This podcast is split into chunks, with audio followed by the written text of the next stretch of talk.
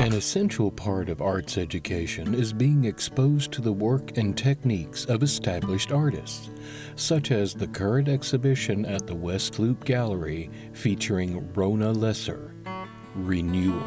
Well, this exhibition is a combination of my split in what I do artistically, um, with the focus on watercolor, as that's where I'm beginning to focus most of my interest in work and painting.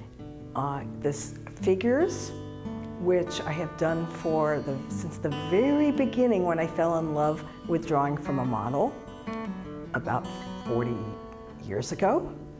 And the landscapes, which come from my love of being out in nature, and they are all done from my photographs of where I've been, and a few were done outdoors, which is more and more what I really like to do if I'm doing nature. The figures are all done from life at figure workshops, and they're short poses, no more than 20 minutes, sometimes less. If I go on longer, I usually mess them up and get too, too picky. Those papers are done before I ever go to the workshop, and they're done with various watercolor techniques.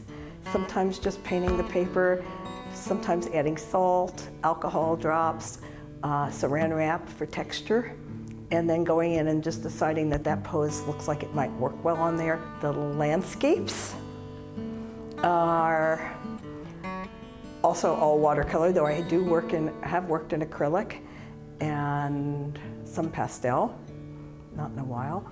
Um, they are places I've been and taken photos of. And the reason I really like working in watercolor with them is that you get the layer of the paper and the color and you can put one color on top of another and get an effect that you don't get in acrylic or oil. It's a whole different way. You're working light to dark usually, though occasionally I break that rule and work on the darks.